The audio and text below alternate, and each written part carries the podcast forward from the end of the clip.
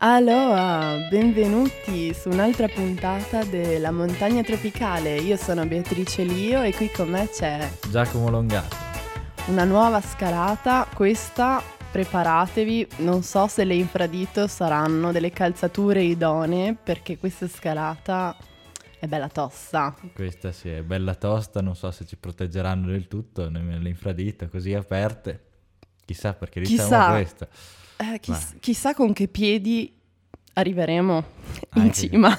Anche quello è vero, ma dai, non teniamo troppo sulle spine i nostri amici ascoltatori e andiamo subito a interpellare il nostro Google Sensei, che oggi, tra l'altro, forse è più, c'è un argomento più familiare a lui del solito. Attenzione, andiamo a chiedere un po' di mm, informazioni al maestro. Allora, iniziamo con la prima parola di oggi che è energia.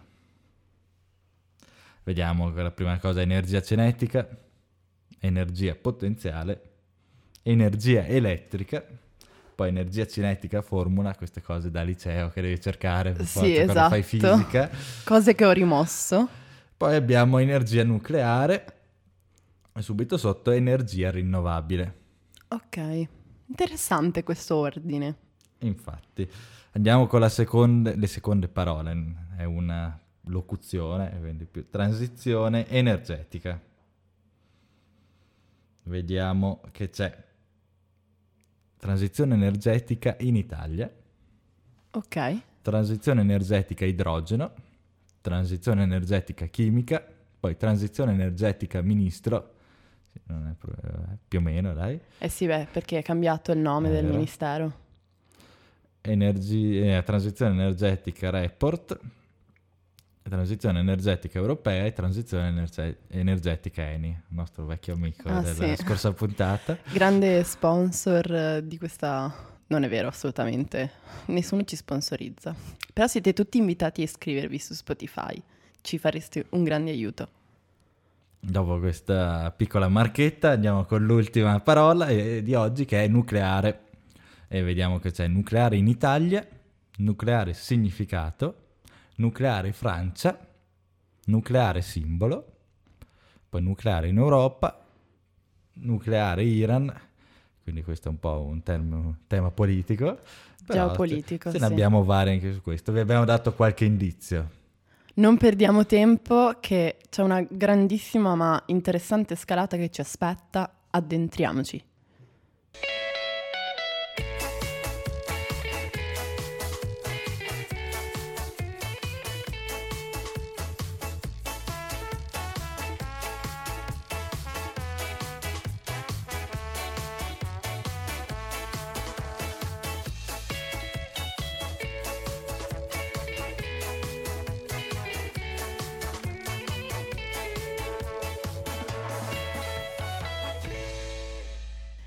Ed eccoci in questa prima tappa di questa scalata della puntata di oggi e per accompagnarci, visto che vi abbiamo già anticipato che non sarà una salita molto facile, però sicuramente molto avvincente, abbiamo una guida qui con noi.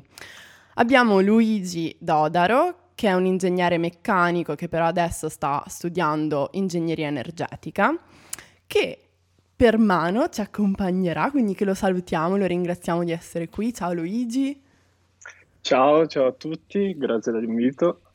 E, mm, lo buttiamo in pasta ai leoni direttamente e gli chiediamo così di botto, prima di tutto una mini, se puoi farci una mini introduzione del nucleare for dummies che Sì. possiamo capire anche noi, perché quando pensiamo al nucleare io penso a Springfield e ai Simpson, Sì, cioè eh, quello è il mio massimo, quindi penso a Homer che deve premere dei bottoni e sono lì a dire ma chi lo sa. la barretta fluorescente. Esatto, penso esatto. Ehm, E, poi ti anci- anticipo già a te e già ai nostri ascoltatori che ti, chiedere- ti chiediamo anche. Noi sentiamo sempre dire che negli ultimi anni quantomeno che il nucleare non è sicuro, che non è una possibile soluzione a una transizione energetica. Quindi questa paura è fondata oppure ci sono diverse chiavi di lettura? Che cosa ci sta sfuggendo? Aiutaci a capire. Va bene, iniziamo col dire che le centrali nucleari sono molto diffuse eh, sul pianeta, perché nonostante dopo gli incidenti di Chernobyl e anche Fukushima, al momento le centrali attive sono circa 400, eh, che è un numero insomma particolarmente elevato. Eh, l'energia nucleare come, come funziona? Avviene tutto attraverso la fissione nucleare la fissione nucleare è un processo che coinvolge eh, questo elemento altamente radioattivo, che è l'uranio 235. L'uranio 235 eh, si trova in percentuali molto basse sul nostro pianeta, circa il, sotto l'1%, perché eh, insomma, eh, c'è l'uranio 238 che è quello prevalente. Eh, ma andiamo al dunque. Eh, Fermi riuscì a capire che eh, bombardando eh, con neutroni uranio, questo era in grado di spezzarsi in due e produrre un'energia, un'energia elevata. L'energia elevata, eh, che viene prodotta quindi nelle, nelle centrali nucleari attraverso uh, questo bombardamento, viene usata semplicemente per riscaldare l'acqua. L'acqua riscaldata eh, viene fatta passare attraverso uno scambiatore di calore, uno scambiatore di calore, come dice il nome stesso, serve per scambiare calore, quindi con, con acqua, sempre con acqua, che diventa vapore e alimenta una turbina. La turbina è in grado di produrre eh, la, l'energia necessaria a finché noi possiamo ricevere l'elettricità in casa. Ecco, in maniera molto banale eh, è tutto qui. Eh, quindi mh, mm, sono stato chiaro, ci sono ci dei siamo. passi magari sì, sì. che non sono stati... Sembra eh, quasi semplice. Sembra semplice, allora, infatti sembra, mi sto dicendo, ma forse sì, potevo diciamo, capirlo. diciamo che ho spiegato un metodo di funzionamento di una centrale nucleare mh, mm, base, ecco. Che è esattamente eh, quello che volevamo noi. sì, poi ovviamente ci sono tanti gradi di complessità, per cui la cosa si può complicare ulteriormente, però rimaniamo sul, sulle cose semplici, ecco. Eh, la domanda che mi hai fatto tu era eh, il nucleare adesso... Del sì, nucleare. Esatto, su, sulla sicurezza e anche sul fatto che magari ora possa essere considerato sostenibile o meno.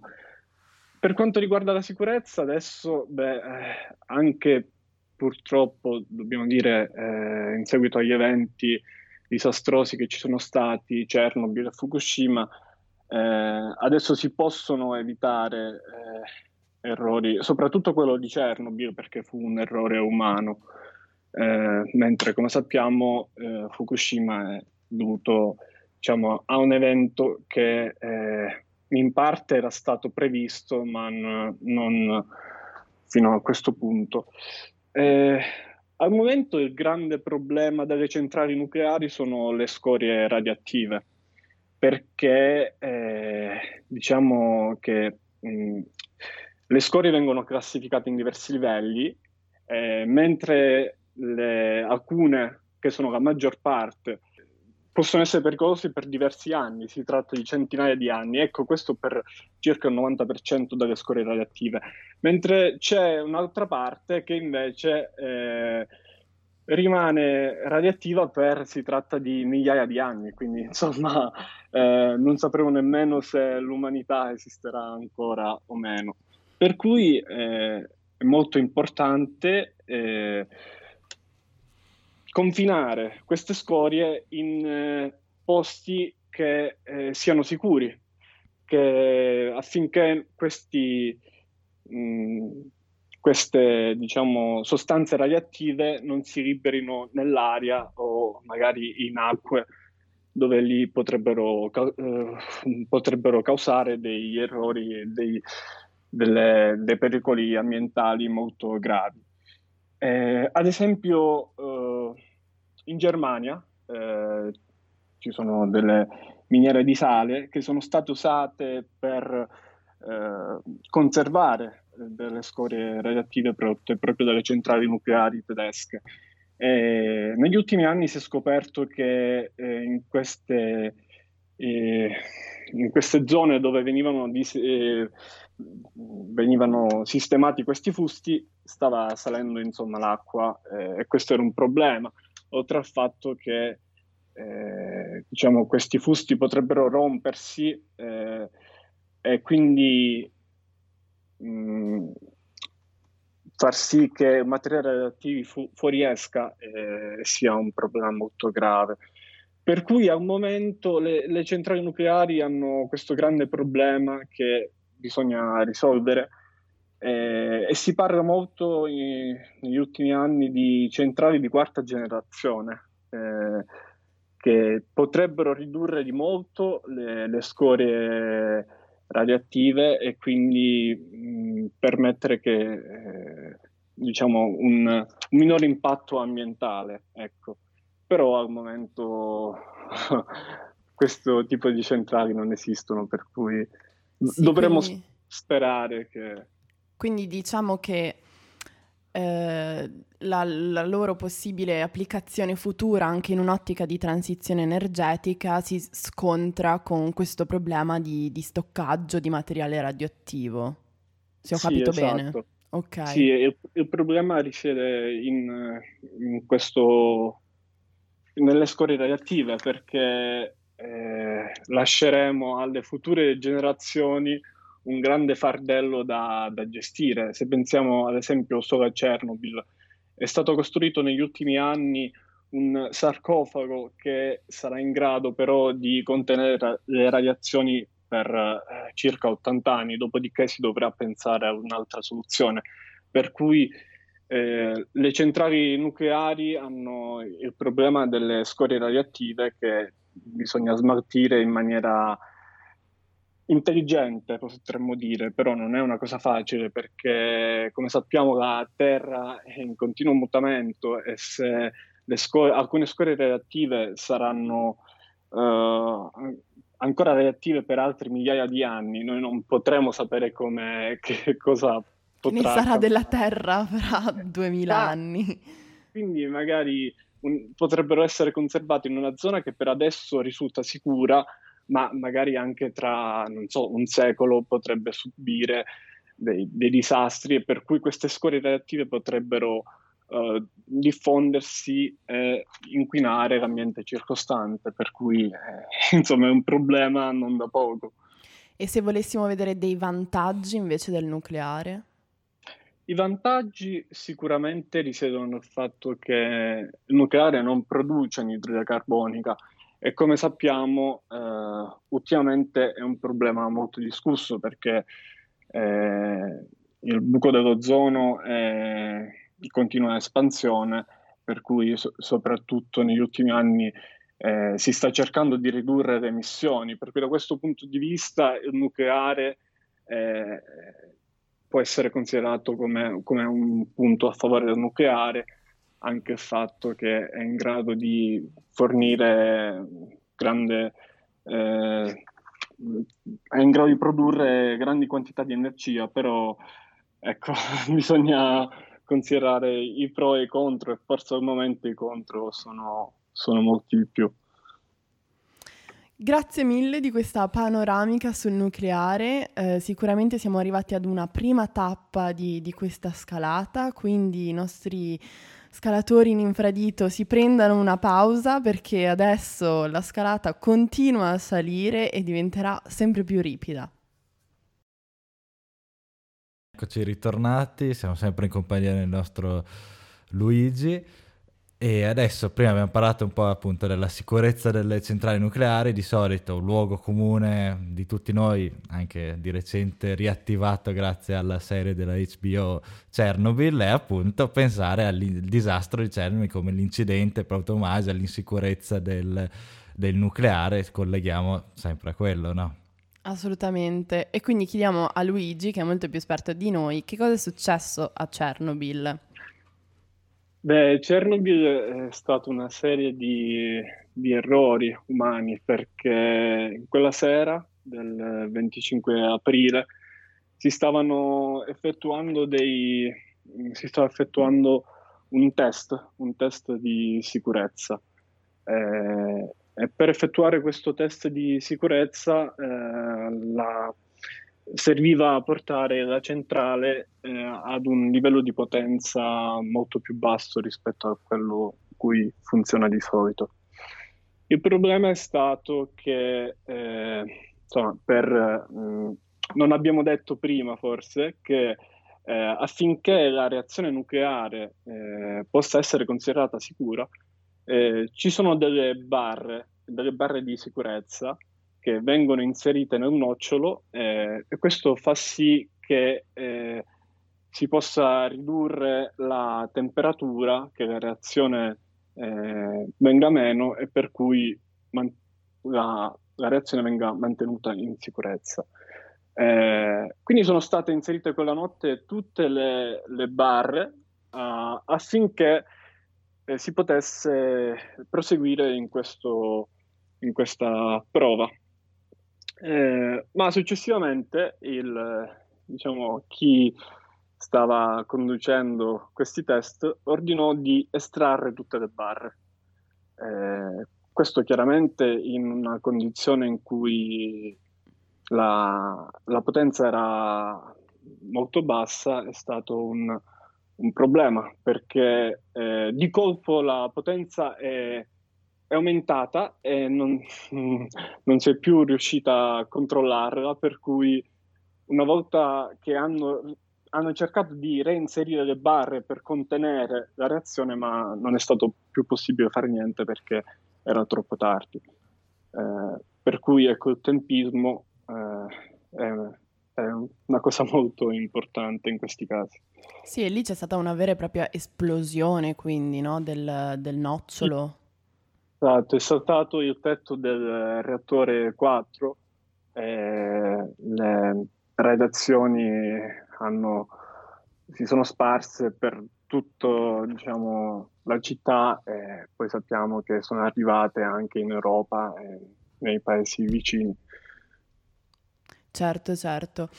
E invece oggi, eh, cosa, se andassimo a Chernobyl, che cosa troviamo? Ci hai detto prima che c'è un sarcofago che sappiamo essere stato recentemente ricostruito, giusto?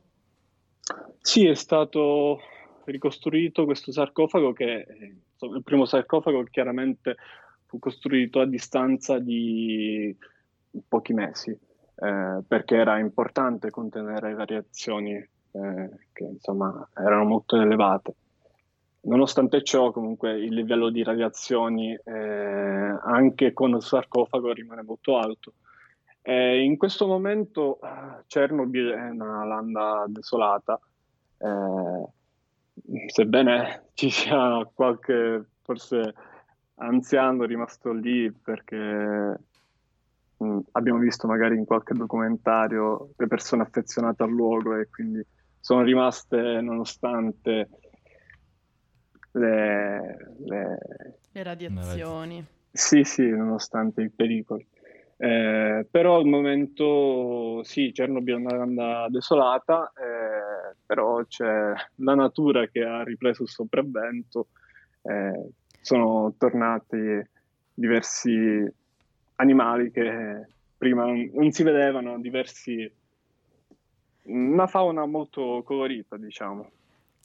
Sì, infatti proprio riguardo a questo recentemente sono venute fuori molte ricerche che hanno fatto vedere come nonostante forte, le forti radiazioni dovute all'incidente, negli anni successivi, nei decenni successivi, la fauna anche mammiferi, di mammiferi eh, grossi come alci, lupi, così si è aumentata molto nell'area di Cernomi, tanto da, come diceva Beatrice prima, da avere una... Da essere l'area con più alta tasso di biodiversità in Europa. Quindi sembra un, un paradosso incredibile dove l'uomo è stato letteralmente cacciato via per un suo stesso errore eh, in un luogo appunto pensiamo alle radiazioni, mm, eh, Luigi ci ha detto che hanno tempi di decadimento di decine di migliaia di anni, quindi un'impossibilità di vita umana. Nell'impossibilità della vita umana però la vita vegetale e la fauna rifiorisce quasi in un, questo antitetico rapporto, sembrerebbe. E una cosa interessante è che ehm, è stato notato come la foresta, le foreste che ehm, si erigono intorno alla zona proprio della centrale eh, nucleare, inizialmente furono ovviamente anche bruciate dalle stesse radiazioni, eh, non solo sono molto floride, ma anche hanno, stanno iniziando ad assorbire ehm, materiale radioattivo.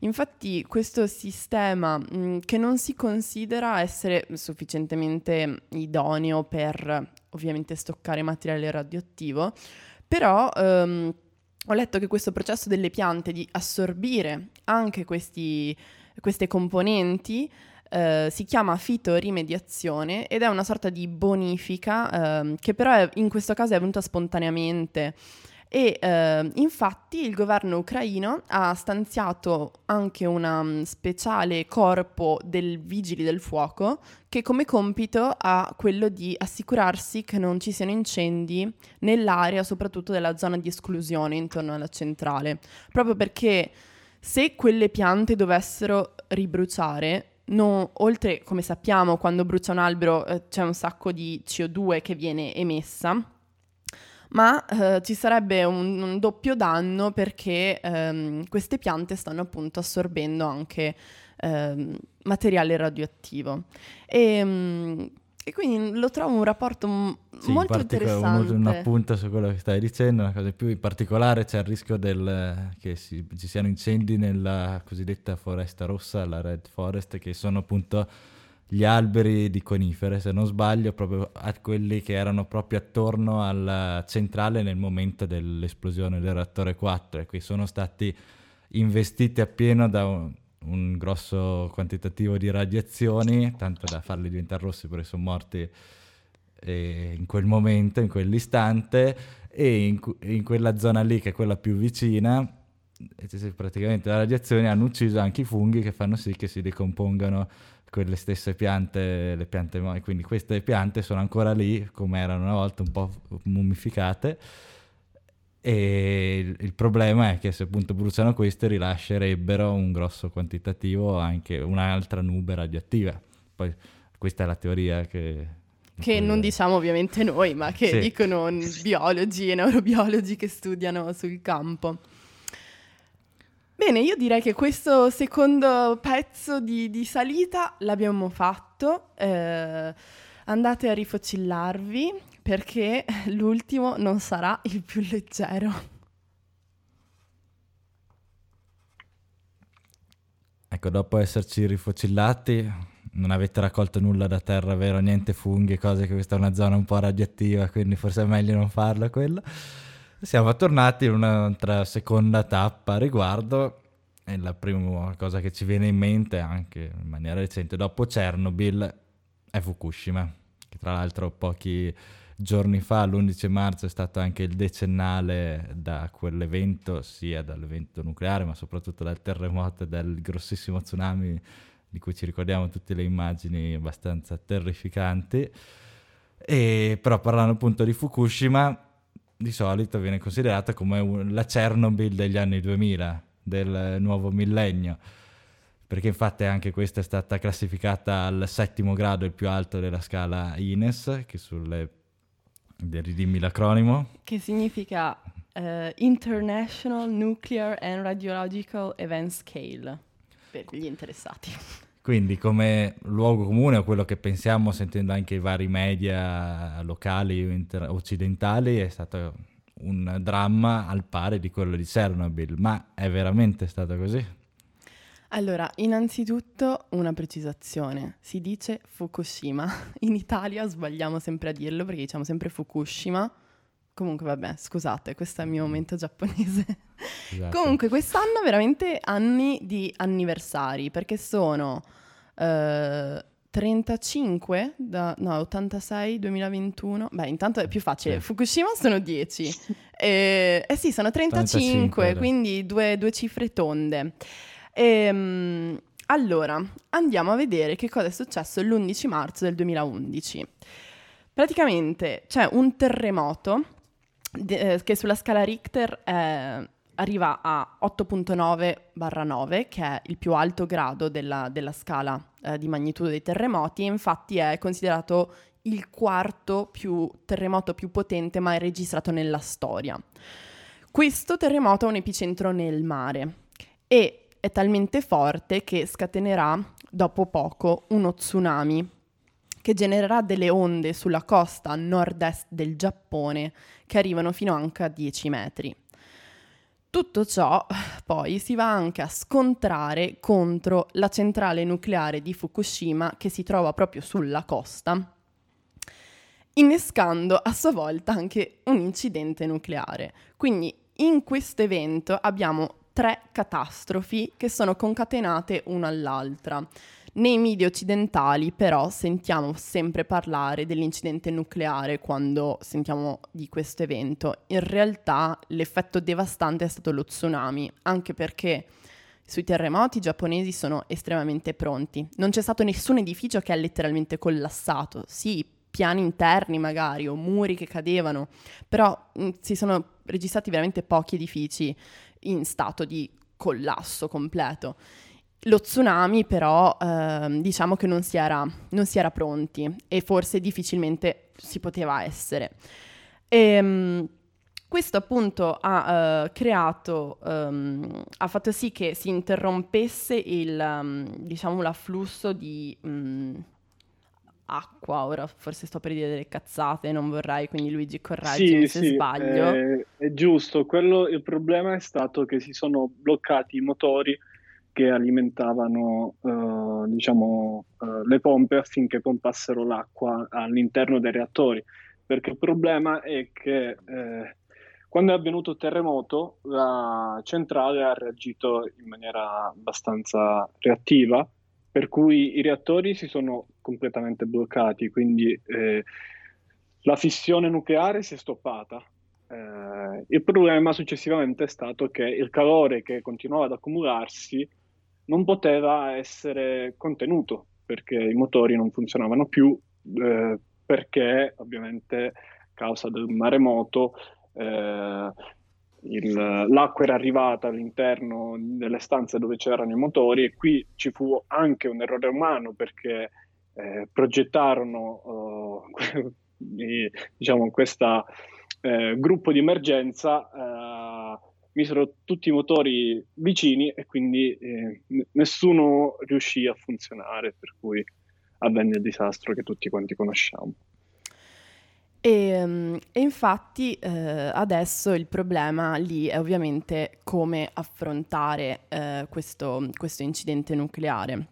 Perché mentre per il terremoto si è ricostruito, le strade erano completamente divelte, è, è, tutto ricostruito, accedere da Tokyo e andare a nord del Giappone non avrete alcun tipo di problema infrastrutturale. Eh, sono anche quasi a uno stadio abbastanza avanzato, anche perché con le Olimpiadi, che io non ho neanche capito se quest'anno le faranno o sono ancora posticipate, comunque chi lo sa. Teoricamente sì. Eh, le Olimpiadi, eh, molti dei, dei, soldi per le Olimpiadi li hanno investiti anche in quelle aree perché nella zona di Sendai um, che è una grossa città, diciamo, in, nell'area del Tohoku, um, sarà, l'hanno eletta anche un, un'area per fare molti eventi sportivi in un'ottica di ripresa, anche se poi è arrivato il Covid, quindi forse non si risolleveranno comunque, però c'è stato un tentativo. E anche dal punto di vista dello tsunami, eh, diciamo che la, la reazione, almeno quello che ho visto io, è che hanno costruito in alcune zone proprio dei muri di cemento gigante proprio sulla costa.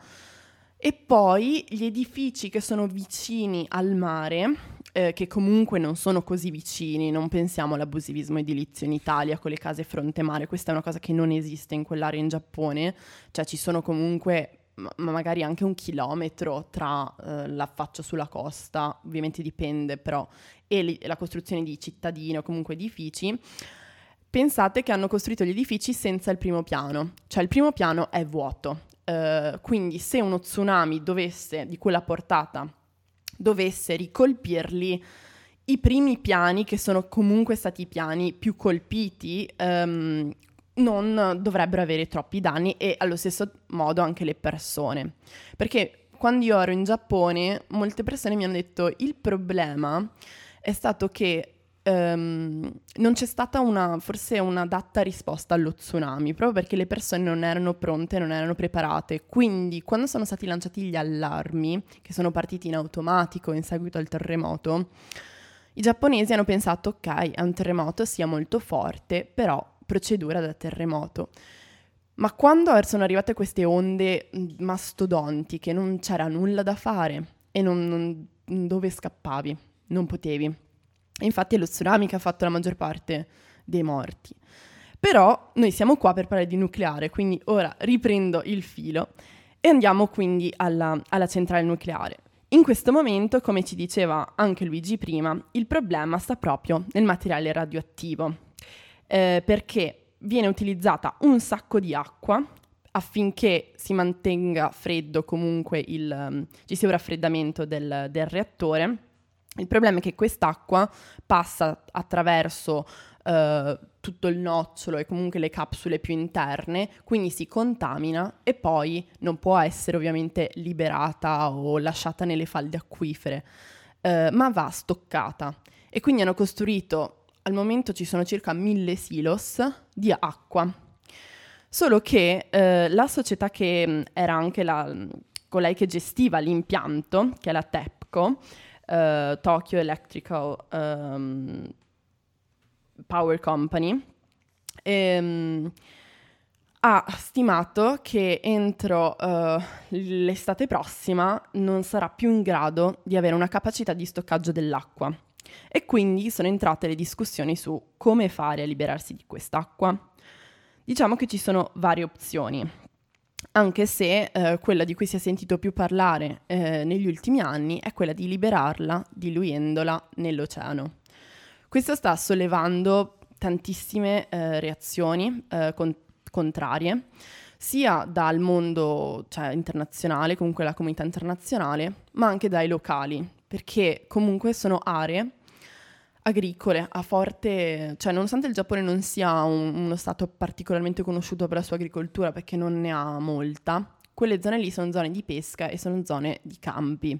Quindi eh, soprattutto i pescatori eh, sono estremamente contrari al rilascio nell'acqua proprio perché non, non, si sa esattamente cosa potrebbe succedere e ci sono anche opinioni contrastanti su ehm, la sicurezza di questa cosa.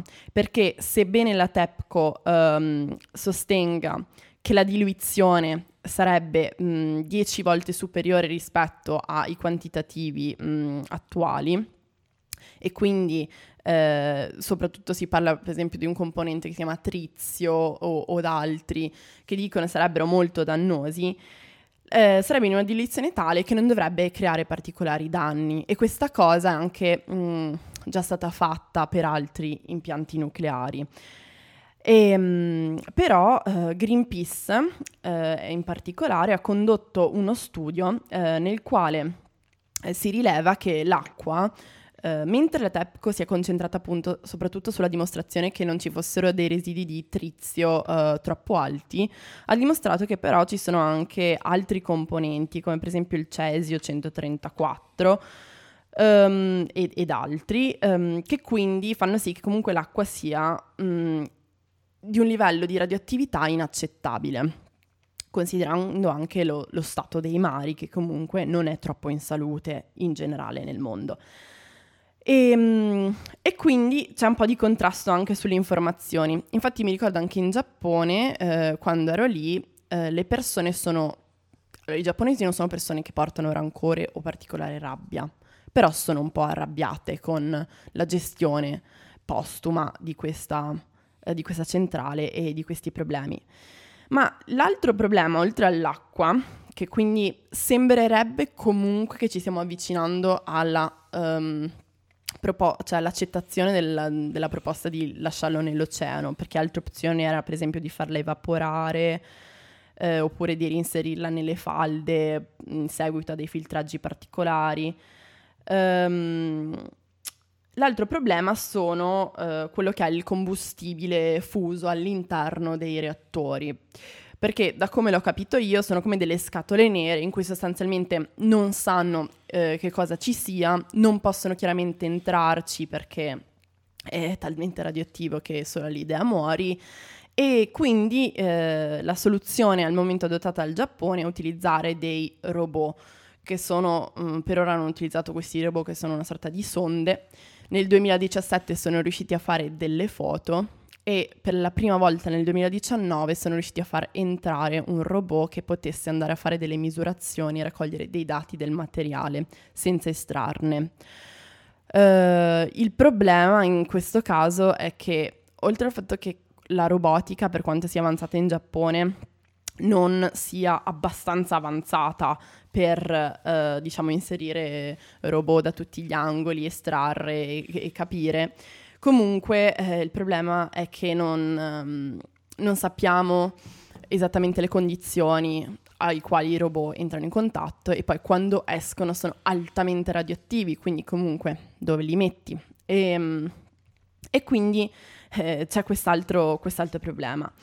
Ehm, poi um, tutti questi avanzamenti diciamo, sarebbero dovuti... Um, la, la, rimozione diciamo, di questi cosiddetti debris ehm, sarebbe dovuta essere fatta entro quest'anno, eh, però poi col Covid è tutto slittato. Quindi eh, in questo momento abbiamo un'acqua, una capacità di stoccaggio dell'acqua che è arrivata a un, a un limite e eh, effettivamente siamo un po' qui che, che, staremo, eh, che staremo a guardare. Però è innegabile eh, la, la differenza tra Chernobyl e Fukushima perché la reazione anche solo eh, subito dopo l'incidente, poco dopo minuti, la zona è stata completamente evacuata, la reazione del, dello Stato giapponese è stata trasparente e rapida, anzi è meno trasparente adesso nella gestione della, della centrale. Invece ci ricordiamo che a Chernobyl le persone neanche sapevano che era esploso il reattore all'inizio, gliel'hanno comunicato giorni dopo e altrettanti giorni dopo li hanno fatti evacuare. Quindi anche lì il tasso ovviamente di, di morti per radiazioni e tutte le malattie che questo ha comportato a, um, a Fukushima c'è stato ma in maniera ridotta, non si hanno avuto, non si hanno avuto morti immediati sul, sul, momento. Certo, però ci lavorano adesso decine di migliaia di operai eh, in quell'area proprio per gestire la centrale. Chi lo sa se eh, si sta notando un aumento del cancro alla tiroide, per esempio, e quindi chiaramente ci continueranno ad essere dei danni. Però due realtà eh, molto molto diverse. E, ehm, Quell'evento lì, tra l'altro, ha avuto delle ripercussioni ovunque eh, nel mondo. Pensiamo che in Italia, tre mesi dopo quell'incidente, abbiamo votato per un referendum abrogativo per smantellare eh, il nucleare definitivamente. E sicuramente si è rialzata no, una, una discussione, il nucleare è sicuro, non è sicuro. E una cosa che ci faceva notare Luigi fuori onda è che la domanda forse oggi non è mh, troppo sulla sicurezza della centrale in sé, bensì su questi che sono catastrofi climatiche anche di portata eh, imprevedibile e sulla quale veramente come fai ad affrontare uno, uno, uno tsunami di quella portata? Eh, non c'è tecnologia che regga, non c'è infrastruttura che, che regga. E, um, in un mondo in cui il cambiamento climatico è sempre più presente e le, catras- le catastrofi climatiche sono sempre più all'ordine del giorno, con sempre maggiore intensità, la domanda eh, effettivamente che si pone è come si possono eh, coordinare le due. Chiudiamo questo, questo percorso, eh, spero che non vi siete addormentati. Eh, vol- vi volevo raccontare piccolo, un piccolo aneddoto. Um, nella zona colpita uh, appunto da questi eventi in quest'area, eh, vicino alla cittadina di Otsuki, eh, c'è un telefono che si chiama il telefono del vento, Kaze no Denwa in giapponese. Ed è un telefono che ha, co- che ha costruito un, un signore nel giardino di casa sua. L'aveva costruito l'anno prima in realtà del terremoto eh, ed è, aveva costruito questa cabina del, eh, telefonica proprio vecchio stile con un telefono con le, le rotelle che devi girare um, per parlare con suo cugino che era morto di cancro. Con eh, lo tsunami ovviamente ehm, è pieno di storie di parenti mh, mm, che hanno perso, cioè di persone che hanno perso tutto. Ehm, e questo telefono, lui ha aperto casa sua, il suo giardino, in modo tale che chiunque potesse venire a parlare mm, con i propri cari. E quindi è diventato un luogo quasi di, di passaggio tra l'aldilà e l'aldilà. E una sorta di telefonata per dire o per chiacchierare o per dire qualcosa che non si è riusciti a dire fino, fino all'ultimo. E eh, questa l'ho, l'ho, trovata un'idea veramente carina e, um, e, sono veramente tante tante le storie di cui, di cui, si sentono parlare, perché dovete pensare che tutte le persone, beh soprattutto quelle intorno all'area di Fukushima, che tuttora è disabitata e lo sarà chissà per quanto ancora, um, sono stati ovviamente obbligati a spostarsi e sono andati tendenzialmente verso nord. Hanno, il Giappone ha stanziato delle case popolari eh, per queste persone. Io ne ho conosciute anche alcune ed è incredibile comunque notare un, un, senso quasi di estremo rispetto, um, cioè non c'è una rabbia per, nei confronti di quello che è successo, nel senso che il Giappone è abituato a tremare in qualche modo. Um, e non lo so, l'ho trovato estremamente interessante perché la reazione italiana sarebbe stata completamente diversa e, um, e quindi l'hanno visto quasi come un, un destino che doveva, che doveva succedere. Dopo questo lungo pendio dove ci ha accompagnato Beatrice con i suoi anche aneddoti molto interessanti, presi in prima persona, arriviamo a un punto un po' più pianeggiante, come al solito, la nostra bacchetta di Sambuco, che oggi per l'occasione, vista anche per ringraziare il nostro Luigi, la lasciamo a lui. Poi naturalmente la popular opinion la lasciamo sempre a Beatrice, che lei è sempre prontissima da questo punto di vista. Però invece sulla bacchetta di Sambuco diamo... La cediamo oggi per l'occasione a Luigi. Bene, vi, vi ringrazio di questa opportunità. Eh, quindi quello che mi piacerebbe è che diciamo, tutti i problemi legati al nucleare non ricadessero sulle generazioni future, perché avranno un problema molto importante da affrontare, quello di eh, rimuovere le scorie reattive lì dove ancora non, non è possibile far nulla, quindi a Chernobyl e a Fukushima, e, e, anche tutte le scorie che potrebbero causare dei grossi problemi eh, sia a noi che all'ambiente. Per cui sarebbe bello che con la bacchetta di Sambuco facessimo sparire tutte, tutte queste problematiche. Beh, grazie Luigi, noi aspetteremo fra dieci anni una, un tuo, una tua pubblicazione in cui ci avrai detto come stoccare queste, sto- queste scorie radioattive. E ti ringraziamo di essere stato qui con noi, di averci fatto da guida in questa scalata in cui non ce l'avremmo fatta senza qualcuno che si intendesse tecnicamente di nucleare. Grazie. Grazie a voi, è stato un piacere. Adesso naturalmente come ogni volta tocca, dopo aver salutato Luigi, tocca la popular opinion della nostra Beatrice. Vai. Grazie di lasciarmi sfogare um, in questa puntata. Allora, unpopular opinions, quello che vorrei dirvi è accettiamo la complessità dei problemi. Sentiamo sempre categorizzare questo sì, questo no, questo va bene, questo non va bene, in maniera molto bianconera, quasi manichea. Le cose sono sempre più complesse e poi dietro a, a tutti gli aspetti tecnici ci sono storie umane, ehm, ci sono storie animali, storie vegetali, ci sono storie e quindi ehm, non possiamo dimenticare tutti questi, questi aspetti. Poi vorrei ri- porre l'attenzione sulla paradossale situazione delle foreste intorno a Chernobyl perché io rimango continuamente sconvolta e quindi forse fare anche un ragionamento perché abbiamo costruito un rapporto così antitetico tra l'uomo e tutto il resto, anche tra, tra uomo e uomo, tra le altre cose.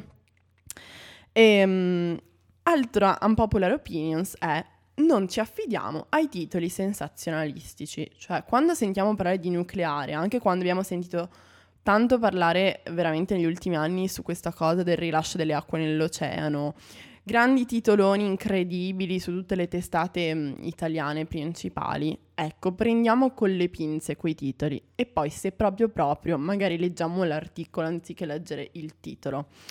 Ma poi affidatevi a podcast come il nostro che vi fanno scalare con fatica un argomento perché non basta un titolo. L'ultima cosa, e qui in realtà non ho veramente una opinione, quindi lo lascio anche più come riflessione ai nostri scalatori in infradito, è che eh, con eh, la serie anche di, di Chernobyl per esempio, è aumentato il turismo anche in queste aree un po' um, che sono sostanzialmente dei, dei cimiteri di, di, dolore. Soprattutto Chernobyl um, veramente ha fatto tanta, tanta morte, proprio distruzione um, in un modo forse inenarrabile. E quindi noi andiamo lì per, per, vedere i luoghi, per fotografarli, per metterli sui social. Um, io, non, ripeto, non ho forse un'opinione, però mi domando qual è il limite tra filmare questi luoghi che appunto sono luoghi di dolore, di orrore, per una sorta di nostro piacere, per dire ci sono stata, l'ho visto, posso condividere le maschere a gas e la radioattività, non lo so, quindi forse ascoltiamo comunque il luogo. A Fukushima, per esempio, è molto diverso perché lì sono aree dimenticate. Non ci va più nessuno, non c'è più turismo. Pensate che i prodotti agricoli non vengono più acquistati da, da, dagli stati in cui di solito esportava il Giappone, penso alla Corea del Sud, um, perché non si fidano. E quindi lì, per esempio, c'è un altro approccio, c'è un approccio di apertura verso l'esterno perché vogliono essere ascoltati. Però attenzione a non fare quello che è un po' di eh, foto social mh, mm, senza rispettare il dolore che comunque questi luoghi portano con sé. Anche oggi siamo arrivati in cima un po' più blu del solito, non so, qualche atomo sconvolto rispetto di radioattività nel un po' di radioattività, qualche che... Röntgen o Sievert, esatto. mille Sievert, no, dai, speriamo di no. Che speriamo non che non vi sia cresciuto un terzo braccio nel mentre. Sì, speriamo di no, speriamo si sia limitato a radioattività molto basse, perché tra l'altro ci viviamo sempre in mezzo a radioattività. Tra l'altro anche una banana è radioattiva a un certo punto, che lei è sconvolgente.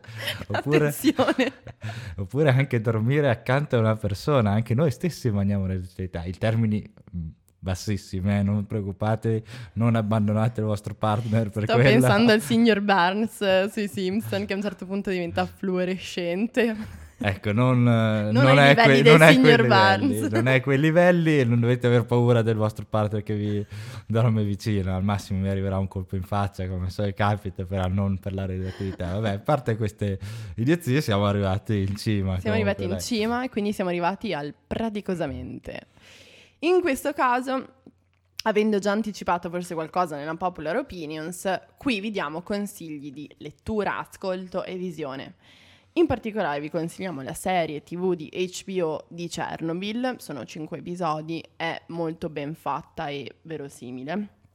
Uh, poi vi consiglio un podcast che trovate su Spotify del Japan Times che si chiama Deep Dive e in particolare vi consiglio la puntata numero 9 ehm, che parla proprio di di Fukushima, ma anche in questi giorni ne stanno uscendo ovviamente in ricordo dei, del decimo anniversario.